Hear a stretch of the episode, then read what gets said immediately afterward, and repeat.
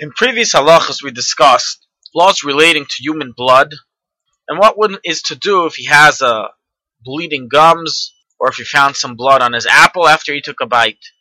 And today we'll discuss another related question. And the question that came up is as follows.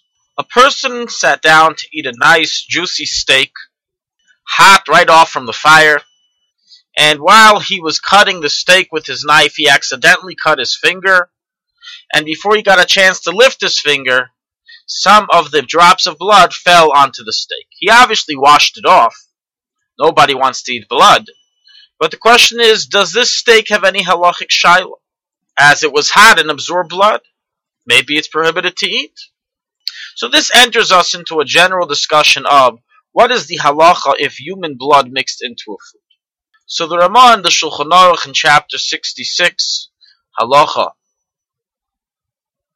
10, based on the Rishonim, states that since human blood is only asru tamarasayin, as we discussed in the previous halacha, therefore, if it falls into one's food, it remains permitted.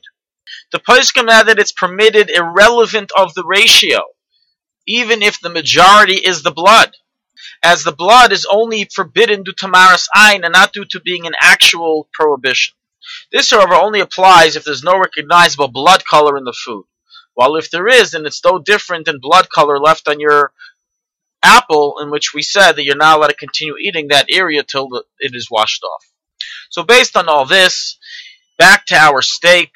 Since there's no recognizable blood on the steak, there's no problem for him to continue eating it.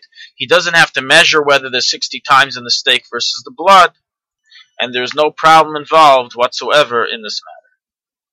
Same would apply in any case similar to this.